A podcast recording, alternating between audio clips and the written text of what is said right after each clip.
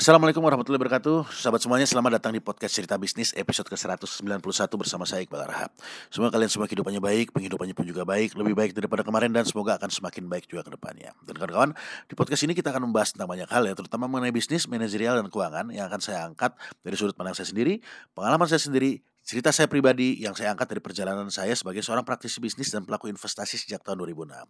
Dan saya punya harapan untuk teman-teman yang mendengarkan podcast ini yang punya keinginan untuk menjadi seorang pengusaha dan juga untuk uh, teman-teman yang sudah kadung menjadi pengusaha terlebih dahulu dan juga untuk kawan-kawan yang lainnya yang memiliki profesi yang berbeda. Barangkali aja teman-teman bisa mendapatkan wawasan baru, gagasan baru ya dan insight-insight yang bermanfaat yang bisa teman-teman praktekkan dalam kehidupan teman-teman semuanya. So, kalau misalnya ada yang ingin ditanyakan, ada yang dirasa perlu didiskusikan, langsung aja kontak ke nomor WhatsApp yang saya cantumkan di deskripsi di podcast ini supaya kita bisa diskusi lebih lanjut. Gitu ya. Dan teman-teman sekarang kita akan langsung masuk ke sesi cerbis kali ini. Kali ini saya akan berbicara tentang investor. Bahwa investor yang mau rugi di awal itu ada banyak di sekitar kita. Cuman kitanya aja yang nggak terlalu aware, nggak terlalu tahu. Ya, kita masuk ke dalam cerbis kali ini. Jadi teman-teman, pendanaan itu adalah salah satu kegiatan yang cukup krusial yang perlu ada di bisnis kita, baik itu pendanaan secara internal perusahaan ya berupa penambahan modal dari pemilik usaha ataupun pendanaan secara eksternal seperti perbankan maupun investor. Nah teman-teman, ada kalanya kita ya sebagai seorang pendiri perusahaan itu kesulitan untuk mendanai bisnis kita sendiri. Kenapa? Ya karena tentunya dikarenakan keterbatasan uang yang ada di rekening kita. Nah oleh karena itu nggak sedikit perusahaan itu perlu mencari pendanaan di luar. Dan eh, pihak yang paling banyak uangnya tentu adalah pihak perbankan. Jelas itu ya. Kenapa? Karena ya uang Indonesia uh, uang dari orang Indonesia Raya itu yang ngumpul di situ, teman-teman. Tapi masalahnya pendanaan oleh perbankan ini uh, harus melalui sebuah proses yang nggak pendek dan nggak mudah juga. Karena apa? Karena ada tembok regulasinya. Sehingga uh, pendanaan melalui investor itu lebih dilirik lah oleh bisnis-bisnis yang belum atau uh, tidak bankable.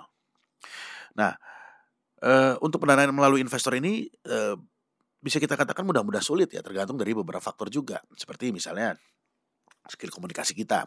Terus uh, tentang penawaran yang akan kita berikan kepada investor. Kelojikan dari penawaran kita. Terus juga kenapa investor harus berinvestasi di bisnis kita? Apa untungnya bagi mereka bagi investor? Apa resikonya? Bagaimana mitigasi resikonya? Dan lain-lainnya lah ya. Nah ya, terus juga perlu kita ketahui investor seperti apa yang akan kita cari. Nah, kalau saya ya, saya menyarankan kepada Anda untuk mencari investor yang mau rugi di awal dulu untuk mendapatkan keuntungan yang lebih besar di belakang hari nanti. Nah, pertanyaannya, apakah ada investor seperti itu yang mau rugi dulu di depan? Jawabannya teman-teman, ada. Ada banyak investor yang mau rugi di depan, ya, dan mereka itu ada banyak di sekitar kita, tapi kita aja nggak tahu. Nah, contohnya apa? Contohnya gini teman-teman banyak orang yang membeli rumah dengan alasan untuk berinvestasi. Padahal kita tahu ya cicilan yang harus dibayar itu lebih tinggi daripada pemasukan jika rumah tadi itu dikontrakkan. Nah, tapi kalau sudah tahu kayak gitu, kenapa orang tetap membeli rumah ketika mereka tahu bahwa pemasukan yang mereka terima itu lebih sedikit daripada pengeluaran yang mereka keluarkan setiap bulannya? Ya, itu karena mereka tahu bahwa oke okay lah, mungkin cicilannya tinggi, Ya, setiap bulan ya, cicilan yang kita keluarkan cukup tinggi. Tapi setelah lima tahun, 10 tahun, 20 tahun, harga rumah tadi itu bisa naik dua kali sampai lima kali lipat dari harga belinya di awal. Jadi kalau dihitung-hitung tetap lebih tinggi ya harga rumah tadi jika dikurangi dari DP dan total cicilannya selama bertahun-tahun.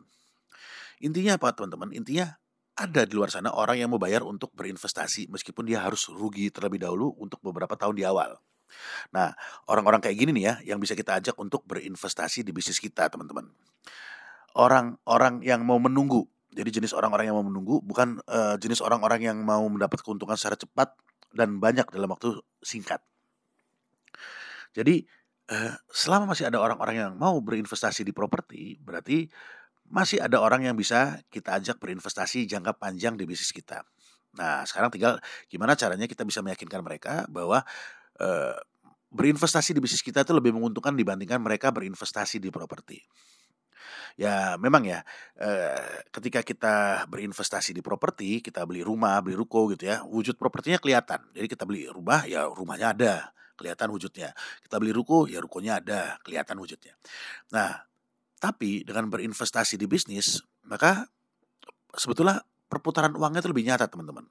Karena apa? Karena eh, dengan eh, memutar uang di bisnis, ada orang-orang yang mendapatkan manfaat lebih banyak. Misalnya kayak ada orang-orang yang digaji dari bisnis kita.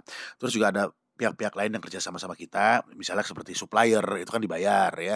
Terus ada produsen kita juga beli barang dari mereka. Terus juga ada transporter kita juga menggunakan jasa mereka dan mereka dibayar. Ya artinya apa? Ketika uang itu diputar di bisnis, ekonomi itu berputar, ekonomi itu jalan. Dan ketika ekonomi itu berjalan, artinya ekonomi bisa bertumbuh teman-teman. Nah sekarang eh, kita kembalikan pada diri kita lagi. Gimana caranya kita meyakinkan mereka calon investor itu untuk mau uh, berinvestasi di bisnis kita. Ya, kita harus meyakinkan bahwa kita dan tim kita itu cukup cakap untuk mengelola bisnis kita sehingga investasi mereka itu aman. Jadi mereka itu yakin bahwa investasi mereka di tempat kita itu aman ke depannya. Jadi ya gitulah teman-teman ya uh, tentang investor yang mau menunggu ya. Uh, dan mungkin ya cuman gitu doang ya tentang cerbis episode kali ini mungkin agak pendek ya teman-teman tapi ya saya harap teman-teman bisa mendapatkan esensinya dari cerbis kali ini jadi monggo kalau misalnya teman-teman rasa ada hal-hal yang perlu didiskusikan bisa sharing di nomor WhatsApp yang saya cantumkan di deskripsi di podcast ini. Semoga bermanfaat buat kalian semua teman-teman yang mendengarkan terutama buat saya pribadi sebagai pengingat diri. Saya cabut dulu. Sampai jumpa di episode cerbis berikutnya. Assalamualaikum warahmatullahi wabarakatuh.